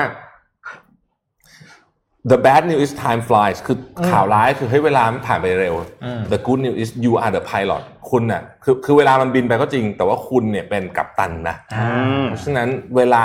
control ได้ control ไม่ได้มันขึ้นอยู่กับตัวคุณเองอย่าโทษคนอื่นนะครับ เพราะฉะนั้นอีลอนมัสก์นะครับ 5 นาที วันหนึ่งมีกี่บล็อกก็ไปคูณคำนวณเอาเอง เยอะมากนะนี่นี่คือสาเหตุที่ทำให้เขาทำงานได้เยอะมากนะครับ อันที่สองนี่เจ้าตัวพูดเอง บอกว่าคุณต้องมี ambitious target คืออันนี้เป็นหลักการจิตวิทยาง่ายมาก แต่อีลอนมัสก์เขามาพยายามมาเล่ามามาพูดให้ฟังบอกว่า คือถ้าเกิดคุณไม่คิดถึงมันว่าคุณทำได้ขนาดเนี้ยคุณไม่มีวันได้ สมมติคุณคิดร้อยคุณอาจจะทำได้แปดสิบแต่ถ้าคุณคิด แปดสิบคุณไม่มีวันทำได้ร้อยเอออืมอืมเพราะฉะนั้นกรอบของความคิดจึงเป็นเรื่องที่สำคัญเป้าหมายมันจึงต้อง aggressive มากๆนะครับเอ่อภาพถัดไปนี่คือสิ่งที่เขาบอกเขาบอกว่า ถ้าเกิดว่างานปกติคุณใช้เวลาหนึ่งชั่วโมง ลองทำให้เสร็จในครึ่งชั่วโมง ถ้าเกิดว่าคุณมียอดเซลล์หนึ่งร้อยลองเปลี่ยนเป็นสองร้อยดูนะฮะโอเคแต่ละนะฮะอย่างเงี้ยตรงไปตรงมาผมบอกแล้วตรงไปตรงมา ปกติมีติ้งใช้เวลาหนึ่งชั่วโมงอืมเอาให้เหลือครึ่งชั่วโมงแล้วให้จบด้วย อืมอันเนี้ยชอบอืมอันเนี้ยนะฮะ อันนี้เป็นไปได้อืมคือsuper basic อืมแต่ว่านี่ก็คือเทคนิคที่ ต้องบอกว่าเป็นกึ่งกึ่งยอดมนุษย์อย่างอีลอนมัสก์ใช้ไม่ไม่มีอะไรที่เรานึกไม่ออกถูกไหม อืม เพียงแต่ว่าเราอาจจะทำไม่ได้เท่านั้นเองนะครับ ภาพสุดท้าย เขาบอกว่าคนที่จะเป็นคน extraordinary เนี่ย ไม่ได้เกิดมา extraordinary เกิดมาเป็นคนธรรมดา แต่เลือกต่างหากที่จะเป็น extraordinary people อืมนี่คือสิ่งที่อีลอนมัสพูดไว้จำตอนที่ผมไม่แน่ใจว่าหลายท่านได้อ่าน principle ตอนนี้หรือเปล่านะฮะเรดาริโอเคยเจอกับอีลอนมัสครั้งหนึ่งนะครับแล้วก็ถามว่าเฮ้ยทำไมคุณถึงสร้างจรวดได้อะเออทำไมคุณถึงสร้างจรวดได้อะคุณทำไงอะอืมอืมอีลอนมัสตอบว่าเอ่อ I read books เออ just read the books ก็ไม่มีอะไรอ่านหนังผสืมออยากสร้างหลุมอ่านหนังสือแค่นี้เองอืมคือเขาเป็นคนที่ธรรมดามากจริง ๆ แบบนี้อืมนะครับ แล้วเขาก็แต่ว่าเขาทำในสิ่งที่แบบไม่ธรรมดาจากการเลือกว่าเขาจะเป็นคนที่ไม่ธรรมดานั่นเองอืมนะฮะอืมเจ็ดโมงครึ่งวันนี้จึงเบสิกและ simple แต่ทำยากมากทำผ่านคนที่ไม่ simple นั่นเองนะครับนะฮะนี่คุณจะจัดงานไหมปีเนี้ยเป็น extremely productive เอาวะใช่นะขอพอดพอด นะฮะเรียกพิมพ์ไปเดียวคนเห็นไหมคนพิมพ์มาเต็มเลย M พิมพ์คือเนี่ยผมปั่นไปเนี่ยให้คุณจัดงาน extremely productive เอาอีกเหรอ เออปีที่แล้วซูเปอร์แล้วไงอืมปีพอนี้แล้วพอแล้วใช่ไหมพอแล้วอะอะมีข่าวร้ายนะครับ มีข่าวร้ายข่าวเศร้าของชาวแก๊ปนะครับ สาวกแก๊ปแล้วก็พานานาริพับลิกและแบรนด์ในเครือนะครับ เพราะว่า g a p In นะครับ ที่เป็นเจ้าของแบรนด์ Gap Banana The Old Navy นะครับ แล้วก็เสื้อผ้า a t h l e t a เนี่ย ได้ออกมาประกาศจะปิดสาขาอีก 225 สาขาในสหรัฐอเมริกานะครับ แล้วก็อีกมากในปี 2021 ประเด็นคือนี้ครับอืมสาขาที่เป็น flagship ที่ซานฟรานซิสโกที่อยู่ตรงถนน Powell Street อืมที่รถรางมันเป็นแล้วจะเป็นหมุนกลับรถตรงนั้นอ่าเออปิดด้วยครับ โอ้อันนี้คือต้องบอกว่าเป็นสิ่งที่ น่าเสียดายสำหรับแฟนๆ Gap นะครับ เพราะว่าเป็นจุดที่ทุกคนต้องไปขึ้นรถรางใช่ไหมเพื่อเที่ยว สาขานั้นที่เป็น flagship เนี่ยปิดด้วยนะ คือยากมากเลยนะครับที่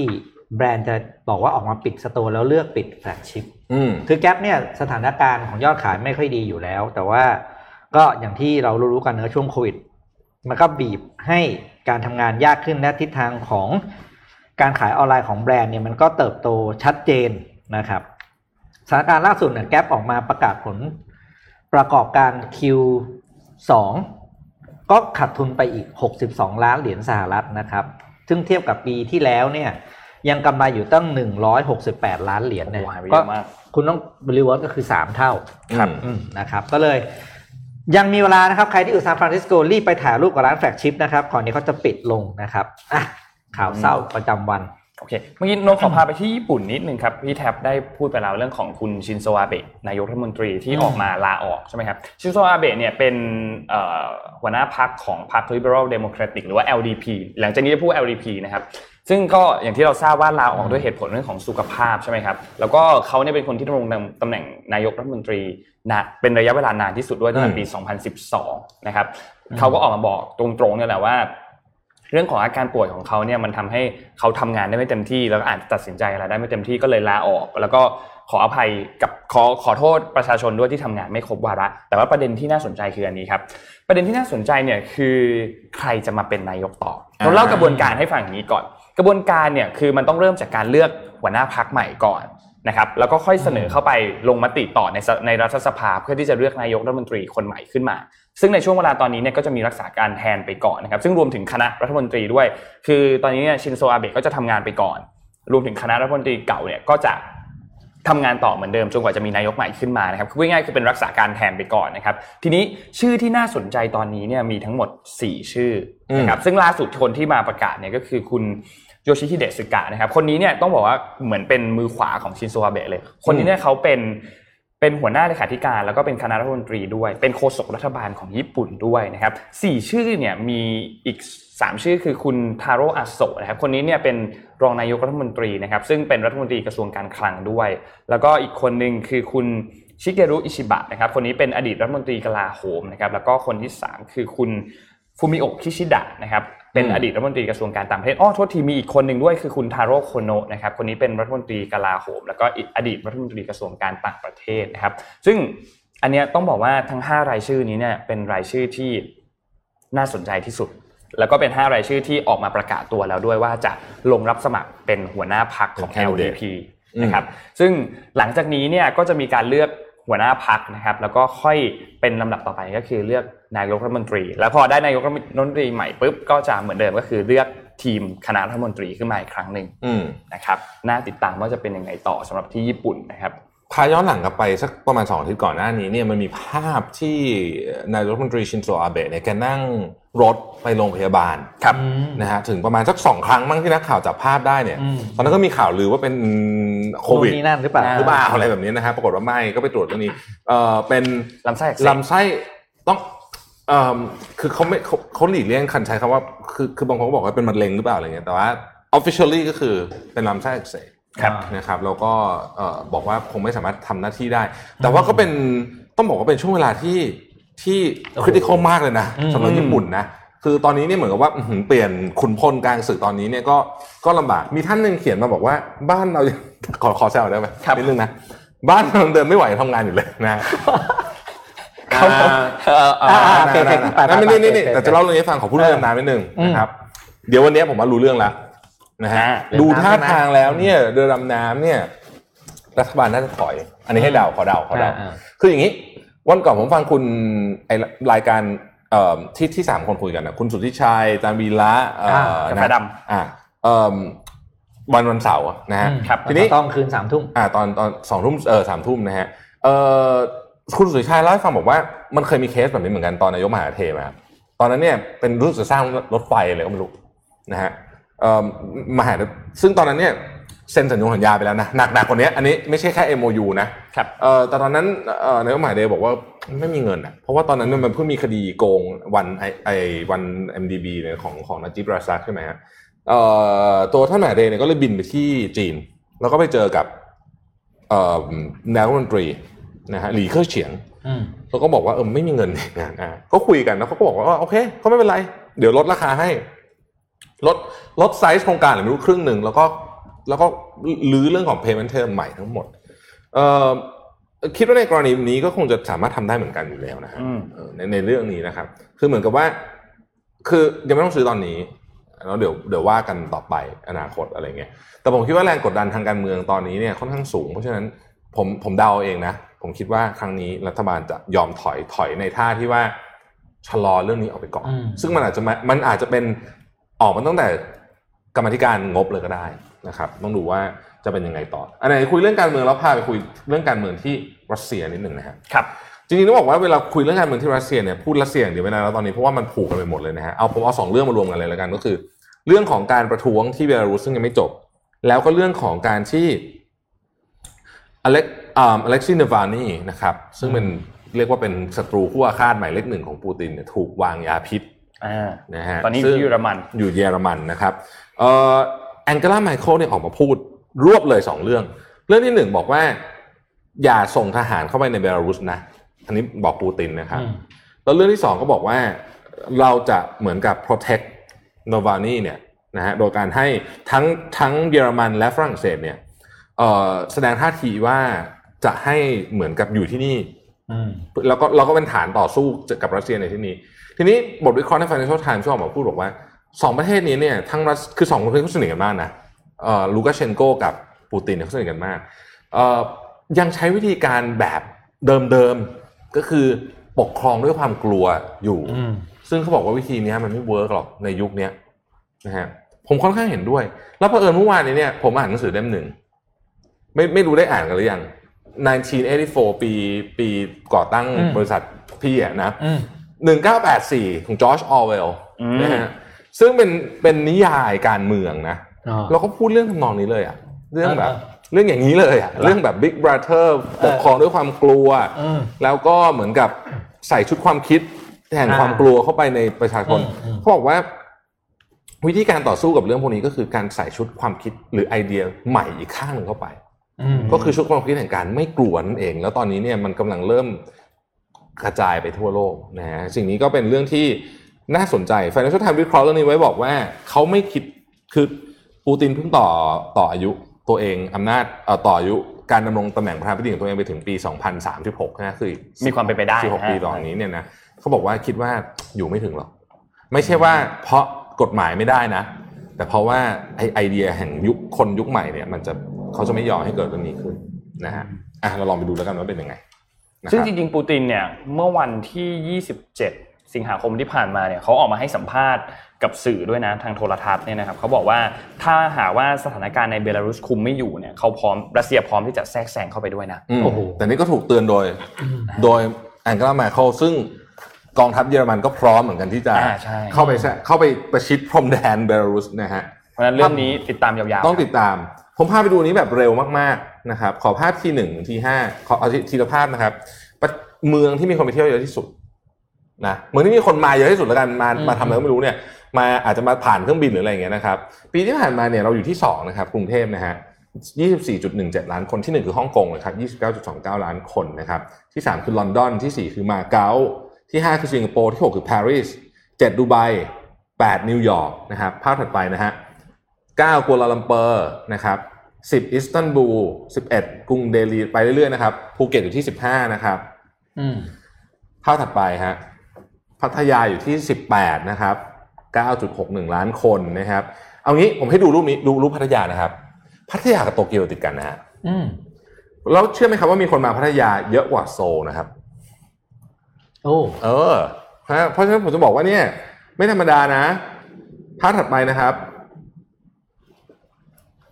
พัทยามีคนมาเยอะกว่าไมอามี่เยอะกว่าโอซาก้าเยอะกว่าลอสแอนเจลิสเยอะกว่าเซี่ยงไฮ้ภาพสุดท้ายฮะ แล้วก็เยอะกว่าลาสเวกัสกับบาร์เซโลนาด้วยนะโอ้โหอ่าในบรรดา top ทั้งหมด 40 ตำแหน่งเนี่ยนะครับ มีเมืองของประเทศไทยเนี่ยอยู่ถึง 3 เมืองด้วยกันนะฮะอืมก็คือกรุงเทพพัทยาภูเก็ตภูเก็ต และพัทยา อีกประเทศเดียวที่มีเยอะกว่านี้คือจีน โดยจีนเนี่ยเราต้องนับแบบนี้เลยนะฮ่องกงมาเก๊าต้องนับแบบนี้เลยนะถึงถึงจะเยอะกว่านะครับเซินเจิ้นแล้วก็ เซี่ยงไฮ้นะฮะอืมเพราะฉะนั้นเนี่ยจะบอกว่าภาพแบบนี้เห็นปุ๊บเนี่ยคือถ้าผมเป็นรัฐบาลไทยเนี่ยนะผมจะมาคิดกลยุทธ์ที่มันคมแบบกริบกว่านี้เยอะ ๆ เลยอะ่ะเพราะว่าเราจะเห็นว่าประเทศไทยเนี่ยเป็นศูนย์กลางการท่องเที่ยวอย่างแท้จริงเลยนะนะฮะเรามีคนมาคิดคิดดูสิว่าไม่ไม่เอาไม่ต้องกรุงไม่ไม่ต้องไม่ต้องกรุงเทพนะแค่พัทยายังมีคนไปถ้าโตเกียวอะเข้าโตเกียวอะเออเออคิดดูดิ เออเพราะฉะนั้นมันต้องพัทยาไม่คิดใช่ไหมอันนี้เป็นเป็น strategic เลยนะครับ ว่าเราจะทำยังไงให้คนที่มาเยอะขนาดนี้เนี่ย แล้วต่อไปเปลี่ยนคุณเป็นก็เงินจะมี EEC มีอะไรอืมสารพัดโครงการที่พัทยาสัตหีบคือตรงนั้นอะอืมเพราะฉะนั้นเราไม่ธรรมดานะสำหรับเรื่องนี้ธรรมดานะฮะใช่ใช่โอเคนมพาไปอัปเดตเรื่องของ Tik t o อกกันนิดหนึ่งครับ เรื่อง Tik t o อกเนี่ยโอ้โหเอ่อเมื่อวานนี้ตอนนี้ได้ข่าวว่าดูเดือดมากดูเดือดมากโอ้โหเดี๋ยวเดี๋ยวเดี๋ยวค่อยๆอัปเดตให้ฟังปลาจันนนท์ไป ค่อยๆอัปเดตให้ฟัง เอา นนย้อนความให้ฟังนิดนึงก่อนอืมก่อนหน้านี้เนี่ยบริษัทที่มีชื่อที่จะเข้าซื้อกิจการของ TikTok ในสหรัฐแล้วก็อีก 4 ประเทศเนี่ยนะครับก็คือมี Microsoft ใช่ไหมแล้วก็มี Oracle ใช่ไหมครับอืมที่มีเป็น 2 ชื่อหลักๆ ที่เราได้ยินกันอยู่นะครับทีนี้ตอนนี้มันมีเพิ่มเติมขึ้นมาอีกหนึ่งชื่อคือ Walmart Walmart เนี่ยออกมาบอกว่าเขาจะร่วมกับทาง Microsoft คือเป็นดีลร่วมกัน แล้วเข้าซื้อกิจการของ TikTok นะครับทำให้ตอนนี้เนี่ย หลักๆ2ยังคงเหลือ 2 ดีลอยู่นะยังคงเหลือ 2 ดีลอยู่คือ Oracle กับอีกดีลหนึ่งคือเป็น Microsoft กับ Walmart เนี่ยร่วมกันนะครับทำให้ตอนนี้เนี่ยเรื่องนี้กลายเป็นประเด็นที่น่าสนใจขึ้นมาอีก แต่ล่าสุดทางจีนออกมาตอบโต้ละใช่ แล้วเป็นโหดด้วยเป็นมูฟที่โหดมาก และเป็นมูฟที่ชัดเจนมากคือออกมาออกออกมาไม่ได้บอกตรงๆ ว่าเกี่ยวกับดีลนี้แต่อ่าชัดเจนมาก คือจีนออกมาออกกฎหมายควบคุมเกี่ยวกับเรื่องของเทคโนโลยี ซึ่งเป็นกฎหมายฉบับใหม่นะครับแล้วเทคโนโลยีอันนี้เนี่ยมันชัดเจนมากคือจะทำให้ b y t e d a n c e เนี่ยไม่สามารถขายกิจการ TikTok ให้กับสหรัฐได้อืมถ้าหากว่ารัฐบาลจีนเนี่ยยังไม่ได้อนุญาตเรื่องนี้นะครับซึ่งจีนเนี่ยเขาเอาให้ออกมาให้เหตุผลว่าเฮ้ยจริง ๆ แล้วเนี่ยบริษัท b y t e d a n c e เนี่ยโอเค มันเป็นบริษัทที่อยู่เป็นของจีนใช่ไหมเอกชนถึงแม้ว่าจะมีเฮดค q u เตอร์อยู่ที่ทางสหรัฐก็ตาม แต่ว่ามันมีเรื่องเกี่ยวกับเรื่องของเทคโนโลยีต่างๆ ที่เกี่ยวข้องกับ AI นะครับ โดยไอตัวกฎหมายอันใหม่ที่ออกมาเนี่ยเขาบอกว่าตัวเทคโนโลยีอะไรก็ตาม ที่เป็นของแอปพลิเคชันเนี่ยที่เกี่ยวข้องกับ AI เนี่ยจะต้องได้รับต้องมีการขอคำอนุมัติจากรัฐบาลจีนก่อนที่จะมีการขายกิจการไปในประเทศอื่นๆนะครับหรือมีการซื้อขายทรัพย์สินให้กับบริษัทอื่นๆ ซึ่งแน่นอนว่าไอ้ตัวกฎหมายอันนี้เนี่ยเกี่ยวข้องโดยตรงกับดีลนี้ เต็มๆเลยนะครับ แล้วล่าสุดเนี่ยที่เราทราบ CEO ของ TikTok ซึ่งเพิ่งขึ้นตำแหน่งสาอยู่มได้ไม่เดือนกี่เท่านั้นเดืเออนงอืมลาออกแล้วไปอย่างเร็วไปเร็วมากนะครับ แล้วก็มีคนก็ออกมาบอกว่าโอเค สาเหตุที่เขาลาออกเนี่ยก็แน่นอนว่ามันเกี่ยวข้องกับเรื่องนี้ด้วยนะครับคือเรื่องของความขัดแย้งระหว่างอืมตัวบริษัทเองกับทางรัฐบาลของสหรัฐนะครับทำให้รอบนี้เนี่ยไบแดนเนี่ยถ้าทางจะเจอศึกหนักละอืม เจอศึกหนักแล้วนะครับแล้วต้องมารอดูว่าโดนัลด์ทรัมป์เนี่ยจะทำยังไงต่อนะอืมว่าเขาจะมีการออกมาตอบโต้ยังไงต่อกับเรื่องนี้นะครับ แต่ว่าต้องบอกเลยว่าเรื่องนี้เนี่ยเป็นประเด็นที่น่าติดตามมากเป็น tech war อะรอบนี้เป็น tech war นะครับ แล้วก็น่าสนใจมากว่าจะจบยังไงนะครับแล้วมีอีกประเด็นหนึ่งคือเรื่องของ WeChat ด้วยครับ เรื่องของ WeChat เนี่ยล่าสุดโฆษกกระทรวงการต่างประเทศเนี่ยนะครับ คือคุณจ้าวลี่เจียนเนี่ยนะครับเขาได้ออกมาเปิดเผยบอกว่า ถ้าสมมติว่าสหรัฐเนี่ยจะทำการแบนแอป WeChat จริง ๆ ทางจีนเองก็คงจะไม่ใช้ผลิตภัณฑ์ของ Apple แล้วเหมือนกันอืมพูดอย่างนี้เลยนะ นี่คือโฆษกออกมาพูดนะครับออกเขาออกมาทวีตผ่านแอคเคาท์ส่วนตัวของเขานะครับ ซึ่งเรื่องนี้เนี่ยมันมันมันใหญ่มากนะ เพราะว่าจีนเนี่ยแม้ว่าเขาจะโอเคเขาจะค่อนข้างตอนนี้ หลาย ๆ ประเทศเริ่มที่จะลดเรื่องของโลกาภิวัตน์ลง แล้วก็เอาขันมาเป็นชาตินิยมมากขึ้นนะพูดง่ายอืมๆนะครับ แต่จีนเองเนี่ยก็ยังเป็นตลาดหนึ่งที่ Apple ได้รับความเป็นเป็นเป็นที่ที่ Apple ได้รับความนิยมนะครับนะครับเพราะฉะนั้นเรื่องนี้เนี่ยน่าติดตามมากว่าจะเป็นยังไงกันต่อนะครับ WeChat เนี่ยต้องบอกว่าเป็นแอปพลิเคชันที่มีผู้ใช้งานเนี่ยเยอะมากนะ1,200 ล้านรายเป็น Active User นะเยอะมากเยอะมากเยอะดืดมากนะครับเพราะฉะนั้นเรื่องนี้เดือดแน่นอนนะครับครับเป็นดีลของตัว TikTok ด้วยแล้วก็เรื่องของ WeChat ด้วยนะครับรอดู movement จากสหรัฐว่าจะเป็นยังไงกันต่อแต่ตัวกฎหมายอัน ล่าสุดเนี่ยชัดเจนมากอืมชัดเจนมากจริงอะแจกของก่อน เอออะให้นนท์คิดคำถามอะได้มันเดี๋ยวพี่เริ่เดี๋ยวมเดี๋ยวพี่เดี๋ยวเดี๋ยวพี่อ่านข่าวนี้ก่อนระหว่างรออืมนนท์คิดคำถามๆได้ครับ เออยังอยู่ที่ประเทศจีนนะฮะไมค์ปอมปิโอเมื่อวานนี้ออกมา ต้องบอกว่าออกมาตำหนิหรือว่าต้องต้องใช้ว่าเกิดจะใช้ว่าประนามก็ได้นะครับ HSBC HSBC เนี่ยเอ่อมีการ ไปฟรีซบัญชีของคนที่สนับสนุนเอ่อฝั่งประชาธิปไตยในฮ่องกงนะฮะแล้วก็ทำให้ต้องบอกว่าคือ HSBC เนี่ยเขามีธุรกิจอยู่ทั่วโลกใช่ไหมทำให้เอ่อรัฐมนตรีต่างประเทศของสหรัฐเนี่ยไม่พอใจอย่างมากเลยนะฮะแล้วก็บอกออกมาบอกว่าการทำแบบนี้เนี่ยมันเอ่อไม่เหมาะสมอย่างยิ่งสำหรับธนาคารที่เรียกว่าเป็น global bank นะครับ HSBC เนี่ยเอิ่ม ต้องบอกว่าสำนักงานของ HSBC จริงๆอยู่ที่ลอนดอนนะนะครับถึงแม้ว่ามันจะชื่อว่าฮ่องฮ่องกงเซี่ยงไฮ้ก็เถอะนะครับเอ่อเราก็พูดถึงหุ้นก็ diverse มากๆ แต่ว่าการทำแบบนี้เนี่ยก็ทำให้ตัวอืมเอ่ออเมริกาเนี่ยเดี๋ยวเราออกมาดูว่าท่าทางต่อไปจะเป็นยังไงคือตอนนี้เนี่ยการการ sanction หรือว่าการ freeze account การทำอะไรพวกนี้เนี่ยจะสังเกตว่าคนที่โดนเนี่ยหนักขึ้นเรื่อยๆนะฮะอย่าง Carrie Lam เนี่ยก็ไม่คิดว่าจะโดนนะอื มมันจะมีวันหนึ่งไม่รู้เปล่าว่าไม่รู้ที่บอกว่าอาจจะมีอเมริกามาบอกแซงชั่นสี่เจิ้นผิงก็เป็นไปได้นะครับทำเป็นเล่นไปนะฮะยุคนี้รอเออรอดูอยู่เนี่ยนะฮะว่าจะขนาดไหนนะก็ต้องจับตามองตอนนี้เนี่ย ผมอยากให้มาฟังเรื่องนี้นิดหนึ่งครับ คือตอนนี้เนี่ยนะครับ กลุ่มการเงินเนี่ยเป็นกลุ่มที่เราพูดถึงน้อยที่สุดในวิกฤตครั้งนี้เพราะเรารู้สึกว่าครั้งนี้เนี่ยไม่ใช่วิกฤตการณ์ทางการเงินนะครับ แต่ตอนนี้ชักเริ่มไม่ค่อยแน่แล้วนะฮะครับล่าสุดมันมีข่าวหนึ่งออกมานะครับ มาชาลเวสเนี่ยมาชาลเวสเป็น hedge fund ใหญ่มากของยุโรปเป็นเรียกว่าเป็นใหญ่เกือบอันที่สุดในยุโรปเนี่ยนะฮะล่าสุดเนี่ยออกมาเรียกว่า short position นะของ Lloyds Bank Lloyds Bank เนี่ยเป็นธนาคารเก่าแก่มาก ๆ ของอังกฤษนะฮะช็อตหุ้น Lloyds Bank ไปเนี่ยร้อยล้านปอนด์มคือคำคำคำว่าช็อตหุ้นแปลว่าคุณ expect ว่าราคาหุ้นมันจะลงอะมนะการออกมา move เนี้ยก็เลยทำให้ทุกคนคิดว่า เอ๊ะเฮ้ย มันมีโอกาสที่จะเกิด financial crisis กับธนาคารหรือเปล่านะฮะ เพราะถ้าเกิดว่าเกิด financial crisis กับธนาคารเนี่ยโอ้โหเรื่องใหญ่มากเลยนะใช่เรื่องใหญ่มากมันจะมันจะกลายเป็น crisis ที่อันนี้ใหญ่กว่าไอโควิดนี่ทุกเยครั้อะงมากเลยทีเดียวอะอะถามคำถามคำถามนี้ดีกว่าแต่เดี๋ยวบอกก่อนแจกแจกเป็นคู่หนังสือเล่มหนึ่งแล้วก็แป้งอันหนึ่งหนังสือหนังสือเล่มนี้หลายคนอาจจะไม่มีนะเพที่ราะว่าหัวมุมถนนเออที่อยู่มุมถนนนะครับหนังสือผมเองโอ้แม่นะขอโททั้งหมษดครับทั้งหมด5รางวัลห้ารางวัลห้ารางวัลไม่เป็นไรนะครับ คำถามคือวันนี้เราพูด7จ็ดโมงครึ่งเนี่ยพูดถึงลูกพี่อ่าลูกพี่ตอนเนี้ยมีทั้งหมดกี่บริษัทอ่าอ่าง่ายมากเลยแล้วพิมพ์ชื่อบริษัทด้วยดีไหมหรือว่ายากไหมโอ้โหนี่เอาพิมพ์ชื่อบริษัทด้วยละกันเออพิมพ์ชื่อบริษัทมาด้วยจะใส่แรงหน่อยใส่แรงหน่อยพิมพ์ชื่อบริษัทมาด้วยนะครับให้ครบนะครับมีกี่บริษัทแล้วก็เอาชื่อบริษัทมาด้วยอ่าพิมพ์ให้ถูกนะสุ่มนะสุ่มสุ่มแจกสุ่มห้ารางวัลนะครับอะก่อนจบวันนี้ นะครับโอ้วันนี้อยู่กันเยอะนะครับพันสี่พันห้าตลอดอืมขอบคุณมากขอบคุณทุกท่านมากอะไปดูภาพดูเทคโนโลยีใหม่ของลูกพี่ผมบ้างนะครับ ลูกพี่ผมนะครับจอร์จเบโซก็มาเพิ่งประกาศไม่ใช่ประกาศเพิ่งเปิดตัวเวอร์ชั่นใหม่ของ Amazon ต้อง AR พิมพ์พิมพ์นะครับชื่อบริษัทด้วยนะครับ คนตอบยังไม่ค่อยยังไม่มีใครพิมพ์ชื่อบริษัท พิมพ์ชื่อบริษัทให้หมดพิมเลพ์ยชื่อบริษัทด้วยนะห้าบริษัทที่ว่าเนี่ยคืออะไรบ้างอ่าอะขอภาพ P5 นะครับ อ่านี่ครับ เวลาเราจะซื้อของแต่งห้องสมัยก่อนเนี่ย เราก็ต้องแบบใช้จินตนาการใช่ไหมห้องเราครับเป็นยังไงว่าแล้วเราก็ไปที่ร้านเฟอร์นิเจอร์อืมอ่าแล้วต่อมาก็มีวิวัฒนาการใหม่ของอีเกียก็คือ ให้คุณสามารถสร้างแปลนห้องได้อ่าเอาเฟอร์นิเจอร์แล้วมาก็เอาเฟอร์นิเจอร์เขาวางอ่าซึ่งเป็นภาพสมมุตินะ แต่ลูกพี่ครับมาแล้วครับเจฟฟ์ เบโซของผมนะครับ เปิด AR Tools ตัวใหม่นะครับ ก็คือเอามือถือคุณนี่แหละ นนท์ก็เอามือถือแล้วก็ถ่ายไปที่ห้องนนท์เนี่ยนะครับครับ มันก็จะเป็นภาพของเหมือนกับเราถ่ายรูปห้องเราใช่ไหมอ่าฮะ แล้วมันก็จะมี sidebar ครับ บอกว่าเฟอร์นิเจอร์ของที่อยู่ในอเมซอนเนี่ยเอาไปวางตรงจุดเนี้ยแล้วมันจะขึ้นภาพอย่างนี้มาให้ดูเลย อืมเราก็จะได้เห็นแล้วว่า อ๋อ ถ้าห้องเราอย่างนี้นะ เอาเฟอร์นิเจอร์ตัวนี้มาวางมันจะเป็นยังไง ครับ แล้วมันก็จะมีฟังก์ชัน recommend ด้วยว่า มันจะดู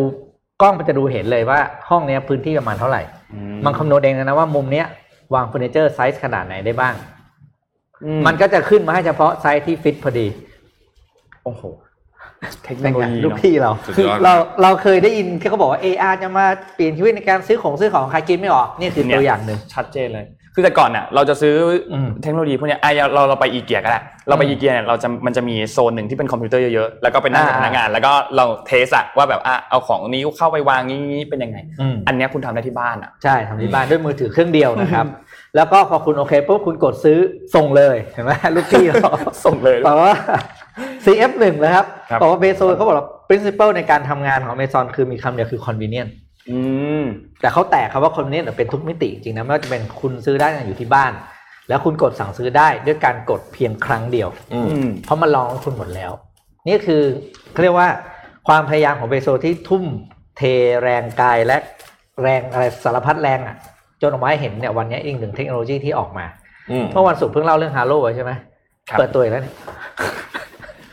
โอ้ยตามเขาไม่ค่อยทันเลยเนี่ยไอ้ตาคนนี้กับตาลูกพี่เนี่ยครับนนท์ขอไป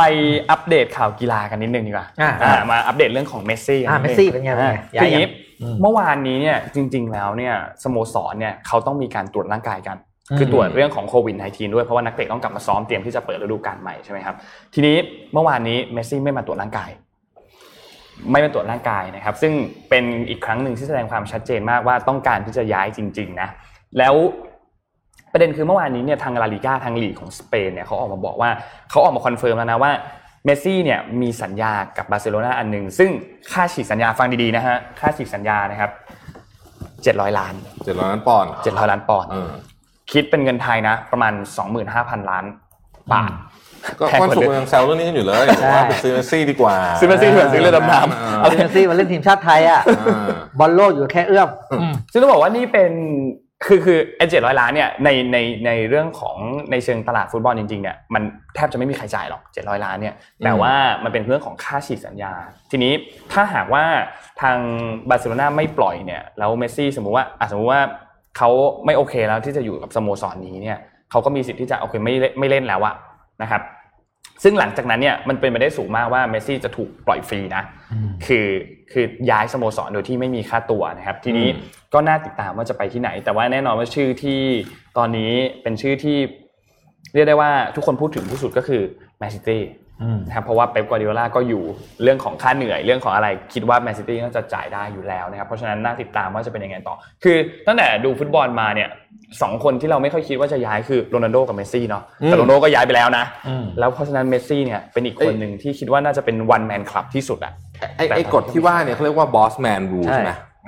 ใช่ไหมกฎที่ไอ้กฎที่บอกว่าจอห์นนี่บอสย้ายแมนทีมฟรีไม่มีค่าตัวเลยเนี่ยนะฮะอ่าจอห์นนี่บอสแมนมั้งถ้าจำชื่อไม่ผิดาใช่ไหมที่มันใช่ครับมามาจากคดีกรณีคดีนั่นแหละที่เป็นการ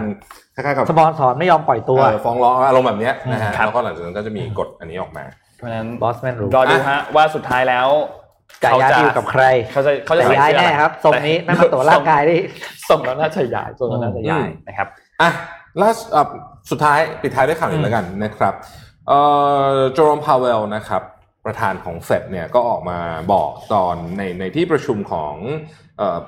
มันมีการประชุมครั้งหนึ่งที่ที่สหรัฐชื่อว่า Jackson Hole Monetary Policy Symposium นะฮะเดี๋ยวขอนอกเรื่องนิดนึง Jackson Hole เนี่ยเป็นเมืองที่สวยที่สุดเมืองที่ผมเคยไปมาเลยนะเหรอมันอยู่ทางขึ้นเยลโลสโตนนะถ้าจำไม่ผิดนะครับ เป็นเอ่อ Yellowstone ถ้ามีใครมีโอกาสเดินทางไปสหรัฐอเมริกานะครับ ต้องไปเมืองนี้ให้ได้ Jackson Hole เนี่ยอะ anyway เขามีประชุมกันเสร็จแล้วเนี่ย ก็เฟดก็ออกมาบอกว่าเอิ่มเขาจะดำเนินนโยบายเพื่อให้เพื่อให้ยอมปล่อยให้มีเงินเฟ้อสูงกว่าปัจจุบันเล็กน้อยนะครับ โดยที่อืม target ที่ 2%เพราะว่า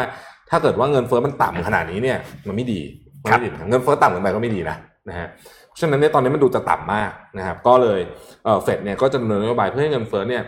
ขึ้นไปอยู่แต่แตะแถวๆ target อยู่ที่2%นะครับอืมนี่ก็เป็นข้อสรุปสำคัญจากการประชุมครั้งนี้นะครับซึ่งซึ่งเป็น movement ใหญ่นะ จริงๆแล้ว เพราะว่าก่อนอืมหน้านี้เนี่ย